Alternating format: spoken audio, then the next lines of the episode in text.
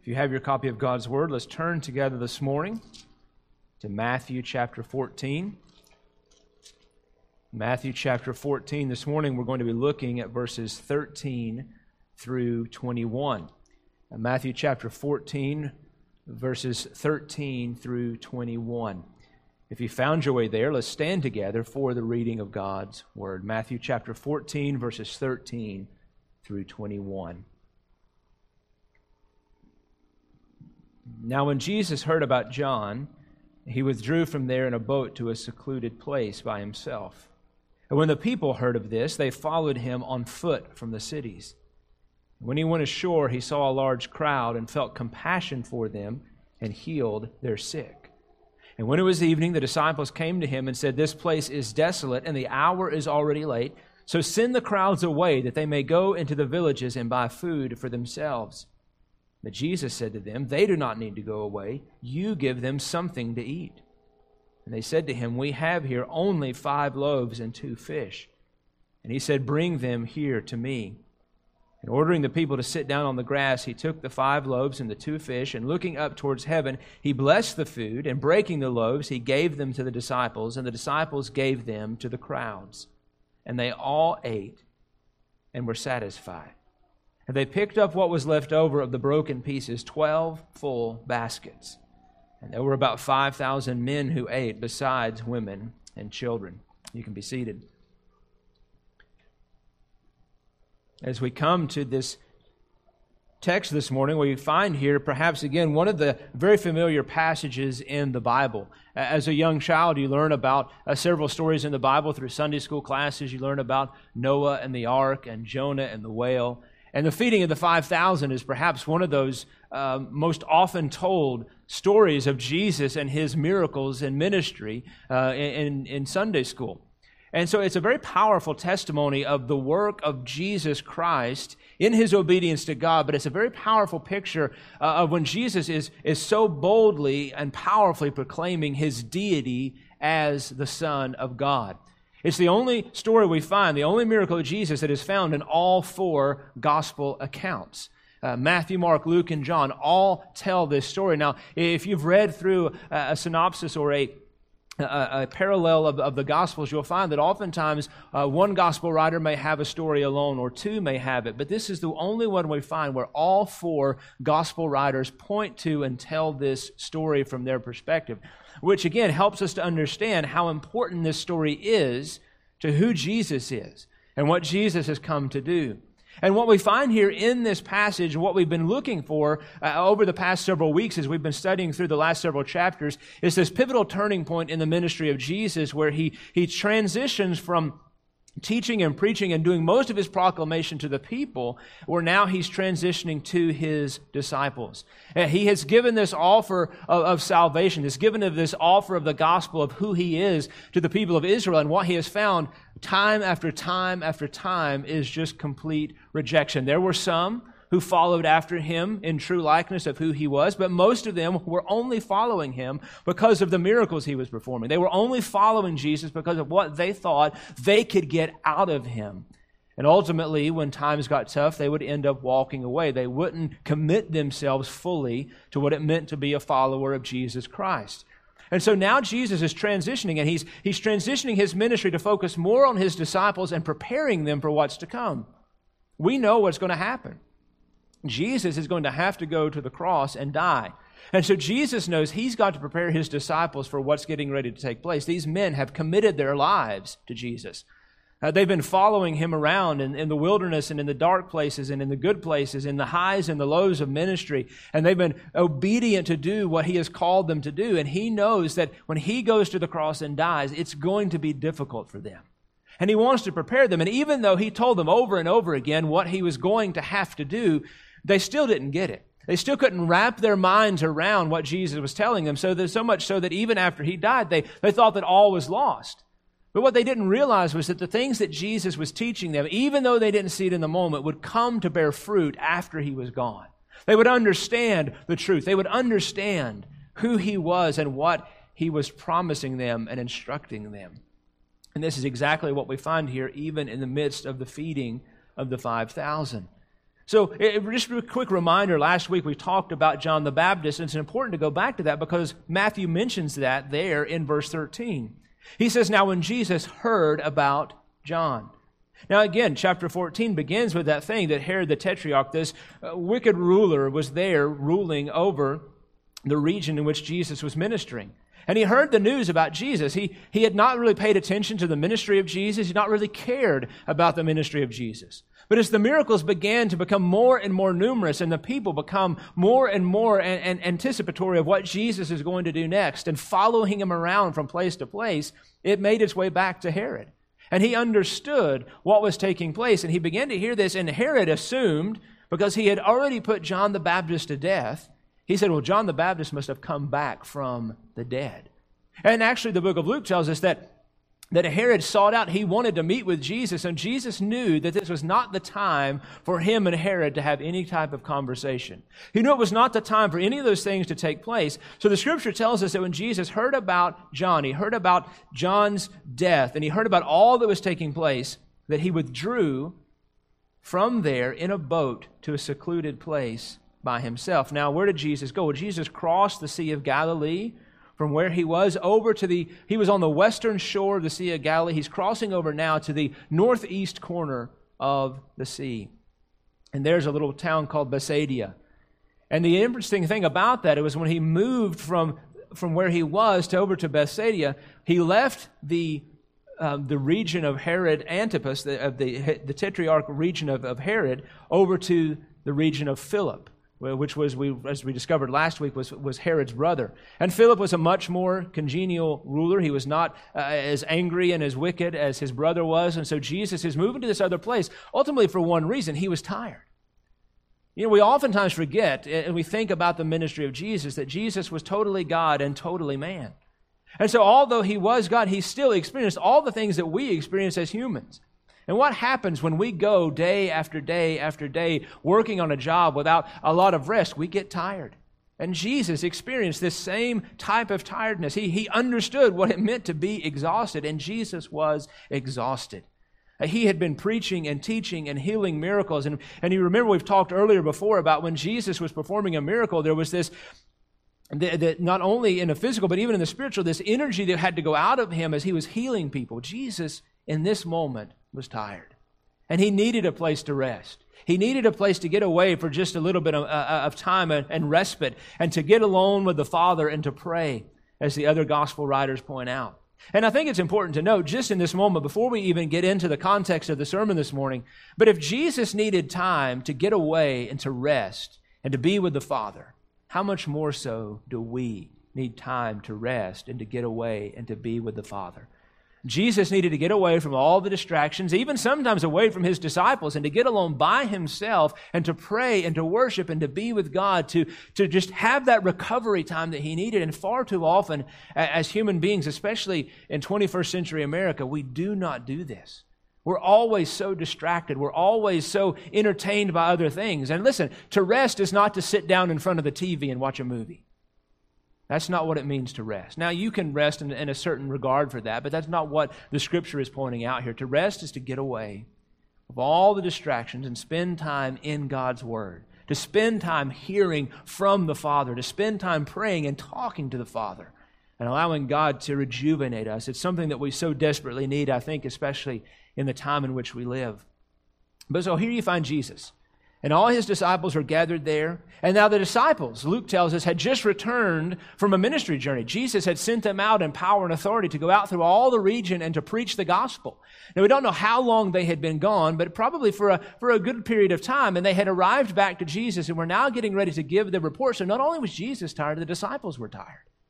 They'd been out preaching. They'd been out ministering. And if for any of you who have done ministry before, whether it's in the context of a preaching ministry or missions work or even being out on the street, ministry is taxing upon you, not only physically, but also spiritually. And so here are the disciples, here are Jesus, and all of them, they just need some time to get away and to rest. But it was impossible for Jesus to do so because everywhere he went, the people were. He could not get away from the people. So Jesus says, well, let's get in the boat. Let's cross over to the other side, and there we'll have a place where we can rest. And so the scripture says that they got into the boat, And they went over to the other side of the Sea of Galilee. But notice what happens there in verse 13. It says, and when the people heard of this, they followed him on foot from the cities. So the disciples and Jesus get into the boat, and as soon as the people see which direction they're sailing in, they know exactly where Jesus is going.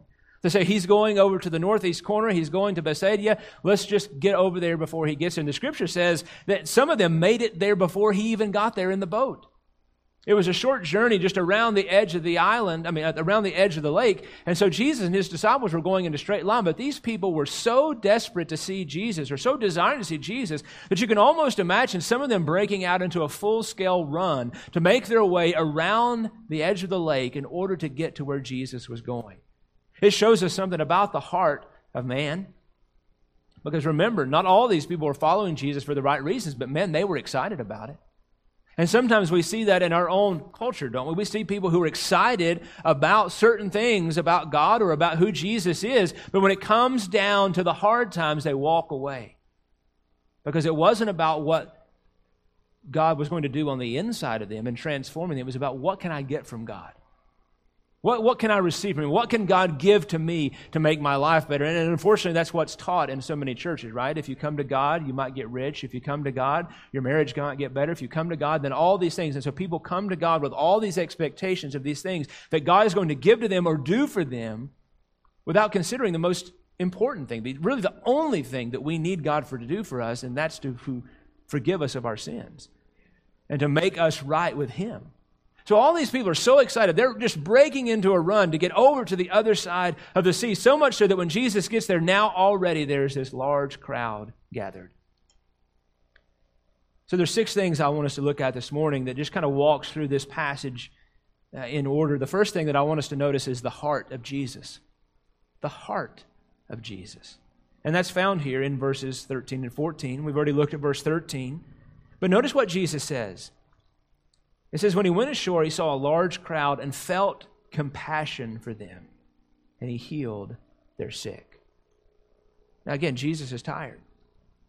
We can't miss that point, because this is so important to see. Jesus was ready to rest. He was desperate to get away and to find this time. And the reason we understand how serious this was is because Jesus was a man of ministry and of obedience to the Father. Everywhere you went, Jesus was always ministering. From early in the morning to late at night, Jesus was giving of himself to do the work of God, to do the work of the ministry. And it seemingly at no point was he really ever just kind of saying, okay, I can't do this here, or I can't do this. So we know that when Jesus decides to take these times of respite, that they're desperately needed. It's something that he knew he needed to do, but yet the people would not relent. But Jesus says when he saw them, that he felt compassion for them. Now I want you to put yourself in that situation for a moment, right? You're really tired. You've been working for days on end, early in the morning, late at night, and you're just ready to get away for a little rest. And all of a sudden, you can't rest. I think most of us would probably have told this crowd of people, listen guys, enough's enough. And we've been doing this for days on end. I just need a little bit of time to rest, and then we'll continue this. But that's not the heart of Jesus at all. In fact, we've seen this before, right? Jesus never turns away those who come to him. Jesus never sends those people away, because anytime they come, Jesus knows that there's a need and he wants to meet those needs. Remember, even the disciples tried to send away the children that came to Jesus, right? Because we can't bother the master. Leave the master alone. And he says, let the children come to me, because there was a need that needed to be met. The word here for use for compassion is the same word we've seen used before, where it talks about that compassion that's in the inner part of the being, where the inner part of the gut. It's just being moved totally, not just an emotional, like a superficial type of compassion, not just looking at them and saying, oh, well, how sorry I must feel for them. But Jesus was moved deeply on the inside. He saw their needs. And in fact, the Scripture tells us that, or Mark tells us, that the same idea that we've already looked at before in the book of Matthew, that Jesus was moved with compassion because they were sheep without a shepherd. And we know Jesus is the great shepherd. He's the one who Psalm 23 tells us will care for all of our needs and take care of us and protect us. And that's exactly what a shepherd was supposed to do. A shepherd was the one who guided the sheep. He took them and gave them clean water to drink and made sure they had good food to eat. And he was the one who protected them when enemies came, when whether it be a bear or a lion or whatever it may be. The shepherd was the one who stood there with his staff, and he would guard the sheep and protect them and make sure that they were safe. Now, when Jesus looks out at these people and he says that they're sheep without a shepherd, what he means was these were people who needed spiritual guidance. They needed to know the truth about who God was. And they had people who were supposed to be shepherds for them. They had the Pharisees, they had the scribes, these men who were supposed to be teaching them the truth of God's word. And yet these men weren't doing anything at all. They were not being good shepherds. They were not leading the people and teaching the people and caring and protecting the people. And so these people were just wandering. And the most dangerous thing for a sheep to be is without a shepherd, because it cannot protect itself. It's just out wandering in the middle of nowhere, has nowhere to care, no one to care for it, no one to protect it, no one to feed it, no one to make sure it's not drinking dirty, tainted water. And so as Jesus looked out upon these people, he was moved with inner, just gut-wrenching compassion, because he saw these people are desperate to know who God is. Some of these people are desperate to understand truth, but they have no one to tell them. They have no one to give them that guidance. And so this is the reason that Jesus doesn't send them away. It says he heals their sick. Now Mark tells us that before Jesus began to heal the sick and before he performed this mighty miracle of feeding the 5,000, that he began to teach them many things. And Luke, in fact, correlates with that. He says that he began to speak to them about the kingdom of God. Now you wonder here, why doesn't Matthew talk about Jesus teaching in this moment? Well, again, let's remember, why is Matthew writing his book? He's writing his book to speak to a Jewish audience, to prove to them who the Messiah is, through his miracles, through his power, through his fulfilling of prophecy. So for Matthew's purpose, it wasn't so much important about Jesus teaching in this moment as it was that he healed the sick, because he wanted to prove to a Jewish audience that he had the power of God. But it would not be good for us this morning to overlook what the other gospel writers teach us, is that before Jesus did anything, he stood up and he proclaimed the kingdom of God. And he proclaimed who God was, and he preached the gospel unto them. Because what was the most important thing that this crowd needed? Many of them would thought they needed to be healed from their sickness, right? Because when we're sick, that's the only thing really that's on our mind, right? If we have some kind of disease or some kind of ailment that we're facing, that's really the only thing we can think about in this moment. So for all these people who are coming to Jesus, they're coming because they want to be healed physically. But Jesus knows and understands that the most important thing that they need is to be healed spiritually. And so he preaches the gospel unto them. He teaches, Mark says, many things to them. And then it says that he healed their sick. So Jesus was not one. He understood the power that God had given them, and he understood how using that miracle-working power bore testimony of who he was. And so he did both things. He preached the gospel unto them, and he healed their sick. This is the heart of Jesus, a heart of compassion, a heart that desires to teach those the word and the truth of God who need it, a desire to heal those who are sick and heal those who have even physical ailments. And there's also a desire here that Jesus is to provide, even for their more physical needs, to eat. Now, it's interesting in the book of John, if you were to read this passage about the feeding of the 5,000, just immediately after this passage, John relates the preaching of Jesus in his first of the I am statements. And this first I am statement was, I am the bread of life. Now, I think it's important for us this morning to turn over to the book of John. So let's turn over real quickly to the book of John, chapter 6. Because what Jesus is saying here is in relation to this healing miracle, in relation to this mighty miracle. And it's important for us to read it this morning because it's going to help set context for what Jesus is teaching his disciples and teaching us through this passage. John chapter 6, let's look at verse 26. It says, Jesus answered them and said, Truly, truly, I say to you, you seek me not because you saw signs, but because you ate of the loaves and were filled. Do not work for the food which perishes, but for the food which endures to eternal life, which the Son of Man will give to you, for on him the Father God has set his seal. Therefore they said to him, What shall we do so that we may work the works of God? And Jesus answered and said to them, This is the work of God, that you believe in him whom he has sent. So they said to him, What do you do for a sign that we may see and believe you? What work do you perform? Our fathers ate the manna in the wilderness, as it is written, he gave them bread out of heaven to eat. And Jesus then said to him, truly, I say to you, it is not Moses who has given you the bread out of heaven, but it is my Father who gives you the true bread out of heaven. For the bread of God is that which comes down out of heaven and gives life to the world. And they said to him, Lord, always give us this bread. And Jesus said to them, I am the bread of life. He who comes to me will not hunger, and he who believes in me will never thirst.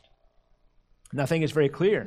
Jesus had just finished this mighty miracle, and now his disciples are asking about who he is, and he refers to himself as the bread of life. He refers to himself as not only seeking after the physical bread that provides nourishment for us for a moment, but seeking him as the true spiritual bread of life that will cause us to never hunger again. Because Jesus has a heart of compassion. He has a heart for those sheep without a shepherd. Now, the second thing I want you to notice is the need of man. Look at verse 15. It said, when it was evening, and this was about typically late afternoon, early evening, what we would consider evening. It says, the disciples came to him and said, this place is desolate, and the hour is already late. So send the crowds away that they may go into the village to buy food for themselves. You have this large crowd of people who are gathered here. And we always hear this as the feeding of the 5,000. But if you look down to verse 21, it says that there were about 5,000 men who ate besides women and children. So you had 5,000 men. And again, just according to culture, this is how they counted crowds. They didn't count the women. They didn't count the children. They just counted the men. So you have 5,000 men who are here seated, listening to Jesus teach and listening to him preach and watching him heal. And let's just consider for the fact that each man had a wife and they each had one child. You can very easily go from 5,000 to 15,000 people. In fact, many commentators estimate that there were probably between 15,000 and 20,000 people gathered here listening to Jesus as he taught and proclaimed and healed. Now, if you're out in the middle of nowhere, because where Jesus was outside the city of Bethsaida in this kind of rolling hillside region, and you had a couple of smaller towns who were close by, but they were really, really out in the middle of nowhere. And if you've got 15,000 to 20,000 people, what happens is it gets later in the day. People begin to get hungry. Now, we use the term hangry in our culture, that when you get hungry, you start getting agitated. Now, 15,000 to 20,000 hangry people is going to be quite a problem to deal with. Because they're sitting outside, right? They're sitting in the sun, and they've been sitting on listening and listening to Jesus preach. So there's an obvious, recognizable need. They're hungry. And so they're trying to decide what to do. And so the disciples have recognized this need, right? They're men of at least a astute enough recognition to look around and say, Jesus, there's a lot of people here and we don't have anything to feed them. And it's getting late. And the cities are far away and it's going to get dark soon. And if we don't send these people away, not only are they going to be hungry, it's going to be dark, it's going to be late, and there's not going to be anywhere that we can even send them to get any food. So the disciples' answers to the question was to send them away. You go do something else. Send them away so that they can go get something to eat. The physical need was great for hunger. Send them away is the answer. But there's also a recognition here as we look at this passage, understanding Jesus referring to himself as the bread of life, that there's not only a physical need that these people have, but there's a spiritual need.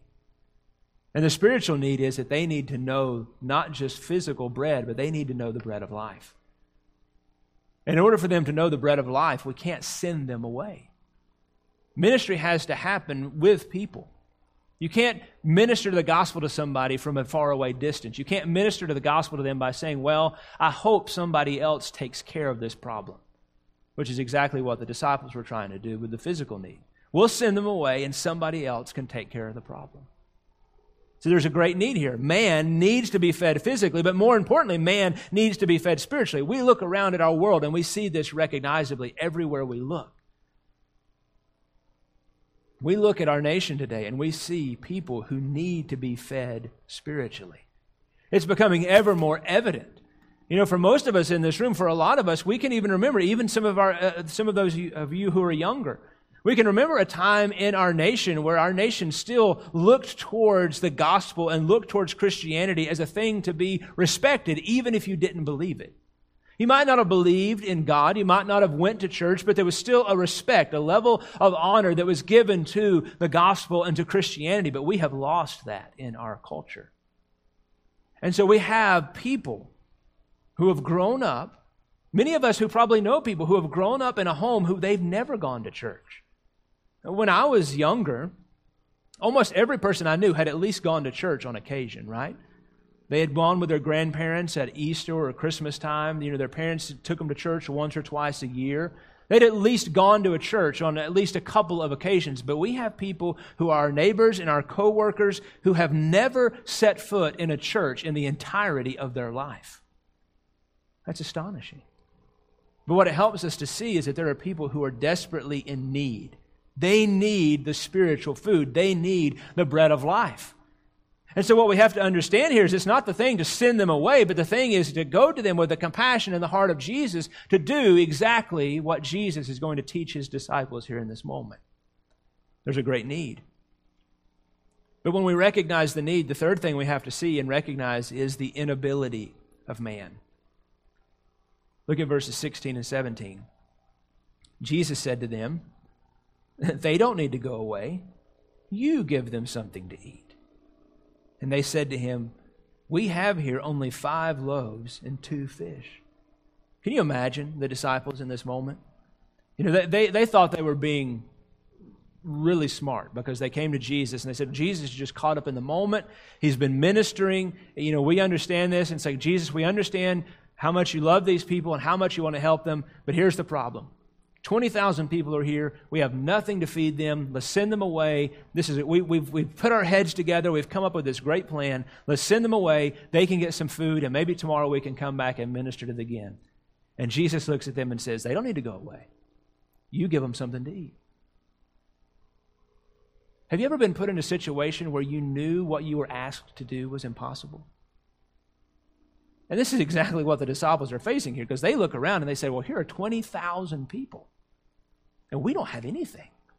The only thing that they could scrounge up and find from a young boy was 2 fish and 5 loaves of bread. And the other gospel accounts, they begin to talk about how much it would take to feed all these people. They said, Jesus, even if we had 200 denarii, we couldn't feed all of these people. If we had a month's wages, we couldn't round up enough. And even if we had the money, where are we going to get it? There's no towns close enough. There's no resources close enough. Even if we had the money, Jesus, how could we feed this many people? But this is exactly what Jesus wanted them to recognize. He wanted them to recognize that they could not do anything. They were totally unable to solve this problem. And that's what God wants us to recognize. That we're totally unable to solve the problem of sin in this world. We're totally unable to solve the problems that people have. What do we have to do? We have to depend totally and completely on the power of God.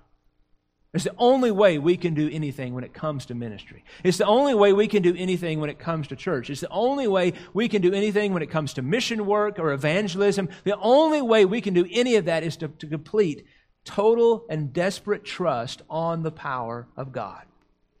And this is exactly what Jesus wanted them to recognize. He wanted them to recognize they were going to have to trust Him.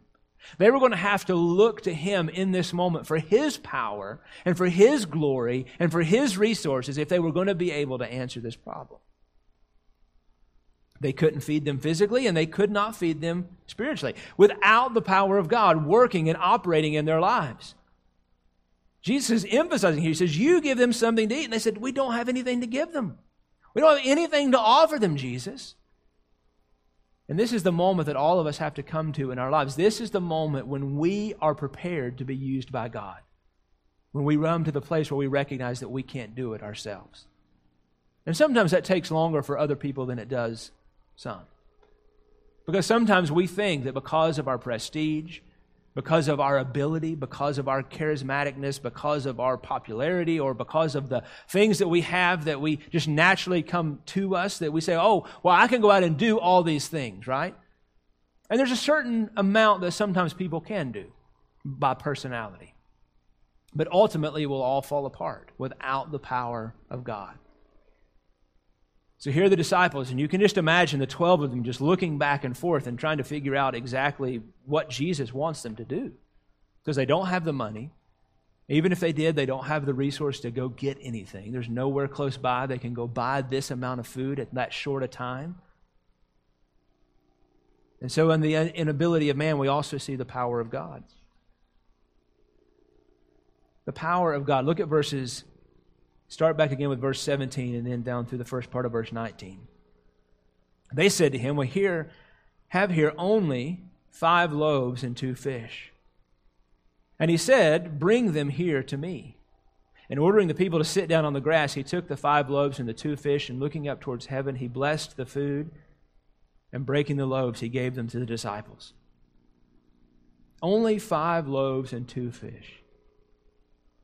I can't remember who said it first, but the saying is true that little is much when God is involved. Now, who would look at 5 pieces of bread? Now, when we think about bread, we often think about a loaf of bread, right? We go to the grocery store. If we're going to buy bread, we're buying a whole loaf of bread. So in your minds this morning, I know that was for me for a long time when I heard this passage. I thought about, 5, rather large-sized pieces of bread and then 2 fish. But the bread that Jesus is talking about here, the bread that was common in those times, was not large loaves of bread. It was flat cakes about this big around, which correlates to the story of, remember, when Jesus is in the wilderness and Satan looks to him, he says, turn these stones into bread. The reason it was is because these flat stones laying on the ground looked like the typical types and pieces of bread that people would eat in that time. So you have 2 small fish, and you have 5 small pieces of bread. Nobody in their right mind would look at that and say, we can feed 20,000 people with this amount of food. And you wonder why. You almost think that even when the disciples mentioned this to Jesus, that they were still trying to find a way out, right? Jesus, all we have are 2 tiny pieces of fish and 5 small pieces of bread. This is all we have. We've got to send these people away. But Jesus says, no, bring them to me. Now, Scripture doesn't tell us who actually handed them to Jesus, but you can imagine as he took these pieces of bread and these fish, and he held them in their hand, that the disciples are still looking in amazement, saying, what is he going to do? And so, holding the bread and the fish, he orders the people to sit down on the grass. In Jesus' time, when people began to eat, they didn't eat sitting up in the way that we did. They actually laid down. They reclined at the table. When you see the picture of the Last Supper, the most famous painting, that was not at all how they would have been sitting. They would have been lying down.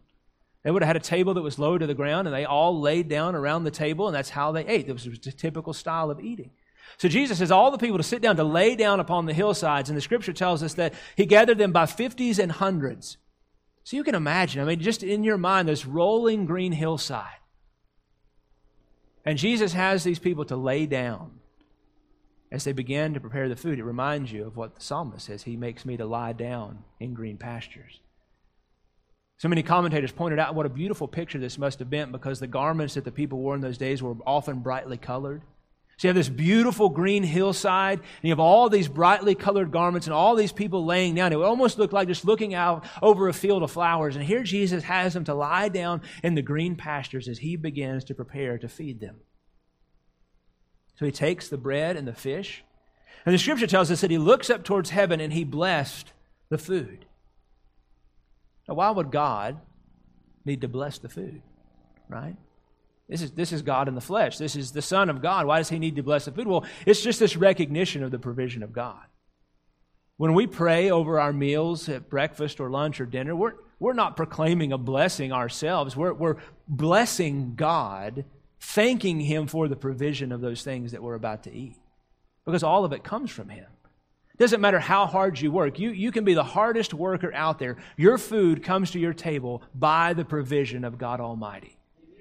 Your provision for your house or your car, everything you have, comes to us by the hand of God. And so Jesus here is acknowledging, he says, God, you have given us this food to eat here in this moment, and we are thanking you and praising you for your provision. So he blesses the food and he begins to break the loaves. Now, oftentimes people talk about, well, when did it happen? When did the miracle happen? Did it happen as Jesus began to break them up, or did it happen as he put them into baskets, and as the disciples carried them out, as they reached in, it just kept multiplying? We don't know. But all we do know is that as Jesus sent out the disciples with the loaves and the fish, that they began to go out, and the fish never ran out, and the bread never ran out.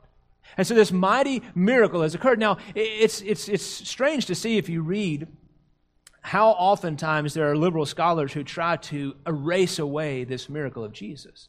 And they try to point to different things. In fact, one well-known liberal scholar said that what happens here was not actual a feeding of the 5,000. It was more of a sacramental type of miracle where each person just got a small little fragment, but God blessed it in such a way that they ate this small little fragment and they felt like they had eaten a whole lot. But that's contrary to what the Scripture says, because the Scripture says in verse 20, and we'll look at this more in a moment, it says they all ate and were satisfied. So this wasn't just some type of psychological thing that was taking place. This was an actual physical miracle. Jesus truly was taking 5 small pieces of bread, 5 small fish, and multiplying it enough to feed almost 20,000 people. But see, that's what happens when you begin to deny the sufficiency of Scripture. If you don't believe the truth of God's Word, you're going to have to try to look for other ways to explain these miracles away. But brothers and sisters, how hard would it be for the God who created the universe, simply by speaking words, to multiply 5 pieces of fish and 2 bread? It's not hard at all. If God can create the universe simply by speaking words in 6 days, it's nothing for this God to multiply this amount of food. This is the power of God. We see that He blessed the food, He broke it, and He handed it out to His disciples. Now, the next thing I want you to notice here, and this is important for us this morning, is the agents of God. The agents of God.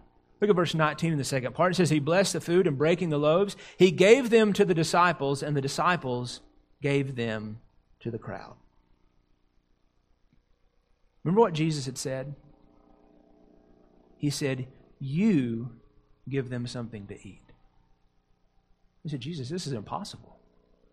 We can't do this.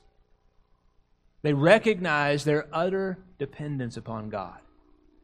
And when they recognize their utter dependence upon God, and God moved in a miraculous way, then He gave the food to the disciples. And what did the disciples do?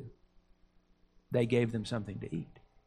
They were able to do what God had commanded them to do after they recognized their dependence upon Him. It's the same thing that it comes to us. God has commanded us to go and to preach the gospel. We can't go and preach the gospel in our own strength. We can't go and minister to people in our own strength. But once we recognize our dependence upon God, we can go and be His agents to this world and to take the gospel forth and to see people's lives transformed by the power of the gospel, because He chooses to use His people. Jesus didn't have to use the disciples in this moment, but He chose to for a very specific reason. Because He was showing them what He wanted to do through them, through the course of their ministry. As Jesus multiplied the food, He could have just handed it out Himself. He could have just walked around this entire field and said, here, I'm going to show you who I am, and multiplied this food and handed it to the crowd, and it would have been just as miraculous, just as powerful. Jesus could have blessed the food and prayed over it, and He said, okay, everyone, now look under your blanket, and there's the food you need. He could have provided it that way. Why does Jesus here so specifically, and why is it pointed out by the gospel writers, that He gave it to the disciples and had them to go out and to deliver the food? Again, because He was showing them, I want to work through you to accomplish my purposes. I want to work through you to accomplish the things that God has sent me to do. So now here the disciples are recognizing that when they are unable to do anything, that God is able to do everything and that He desires to use them to accomplish His purposes. The last thing that I want you to see here in this passage is the provision of God. And that's found in the last 2 verses. It says that they all ate and were satisfied. And they picked up what was left over of the broken pieces, 12 full baskets. And there were about 5,000 men who ate, besides women and children. They all ate and were satisfied. There was no hunger left. in this crowd of 20,000 people, not one person walked away hungry that day. They were all met to complete, full, and satisfaction. When somebody comes to Christ, desiring of Him, they never walk away unsatisfied. They never walk away hungry. They come to Him and are completely filled. And again, this goes back to what Jesus is saying as Him as the bread of life there in the book of John. Come to me and eat the bread of life so that you will never be hungry again. He says physical bread will only satisfy a moment. He said, but spiritual bread will satisfy you for the rest of your life and for all eternity. This is what you need. You need the spiritual bread. And so there's this beautiful picture that Jesus is painting here of Himself as this provision. He's physically feeding people in this moment, but what He's teaching His disciples, He says, I'm going to talk to you about the bread of life in just a little bit, and I want you to have in your mind a physical example of this, that I'm going to feed all of these people with bread, and not one of them is going to be left hungry or unsatisfied. He is the bread of life for people. And this is the provision of God. But there's something else too important to notice there in that passage. Not only did He fulfill the needs of all those who were gathered around, and He meets the needs of all who come to Him desiring to know Him in repentance and faith, but notice what verse 20 says. That they picked up what was left over of the broken pieces, 12 full baskets. I don't believe that's an accident. It wasn't that Jesus overdid the miracle. But Jesus, again, was teaching His disciples something. He was teaching them that not only do I take care of the needs of these people, He says, I'm going to take care of you. There's 12 baskets, one for each disciple. And He's showing here the provision that we've looked at already through the Scriptures. Remember when we looked at Matthew chapter 6? Seek ye first the kingdom of God and His righteousness, and all these things will be added unto you. He's showing the disciples, listen, if you do what I've called you to do, you're not going to have to worry about what you're going to need to eat because I'm going to provide for you. And the same thing is true for us, beloved. If we are obedient to do what God has called us to do, if we're willing to follow Him, to recognize our dependency upon Him, to recognize that we must do what He has asked us to do, and to recognize that He wants to use us as His agents to go out into the world, God will provide for our needs. God will take care of the things that we desire. Now, it's interesting to note, the bread that Jesus was referring to here, the bread that was common that it was barley bread. It wasn't the most expensive bread, and perhaps it might not have even been the most tasty bread compared to everything that was there, but it was more than enough to satisfy the need, more than enough to satisfy the nourishment. And so here Jesus is saying, He says, I'm going to always ensure that you have exactly what you need in this moment. Because oftentimes people will abuse those passages and say, well, seek ye first the kingdom of God and all these things will be added unto you, means that God desires for you to live in prosperity and abundance. And that's not what the Scripture's teaching at all. The Scripture's teaching us that God will give us what we need in that moment. What we need in that moment may only be a piece of fish and a piece of barley bread.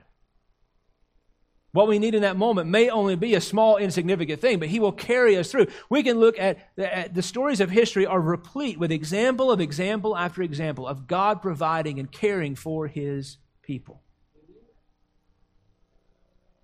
Of where in desperate moments, God's people were without what they needed.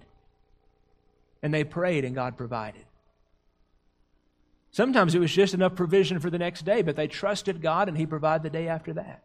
And the day after that, and the day after that. So what we have to be reminded of is that God is always going to care for us. He is always going to be the remainder left over in those situations. There's always going to be the 12 basketfuls for those who are His people. God cares and provides for us as we live our lives in obedience to Him. And I think it's important to recognize in the time in which we live. Because we can be worried about what's going to happen. We can be worried about the things around us. Just this past week, a pastor in Canada by the name of James Coates was arrested and put into jail. And I thought about that this week. I thought about what would happen if I were arrested and put into jail. I'm sure I could annoy the jailers by singing and all those kinds of things as Paul did. But that's not my concern. My concern wasn't about me. My concern was about my family. What would happen to my family, right? You know, how would they be provided for? How would they be taken care of? As I'm studying this passage, I was reminded that God has promised that He cares for us and He will provide for us in those circumstances, that we don't have to fear those kinds of things because God has said, I will provide, I will give provision for those needs. Brothers and sisters, as we look at this passage, there is a wonderful miracle to be observed here where Jesus is so boldly proclaiming and declaring His deity as He performs this mighty physical miracle of feeding 20,000 people with 2 small fish and 5 loaves of bread. But there's a far more deeper spiritual thing to understand here, that Jesus is the bread of life, that He provides nourishment to those who need it, that He provides food for the soul that cannot be found anywhere else. And He's promised, if you'll come to me and eat the bread of life, you will never walk away unsatisfied. And that because I'm the bread of life, it's not just in that first moment that you're fed and you're filled, but you will be filled for the rest of your life. And I provide for you. Let's pray this morning. Father, we thank you for your word. Lord, I know I've been so encouraged this week by this passage, by the truth that is proclaimed here, of your provision, of your care, of your nourishment, of your strength.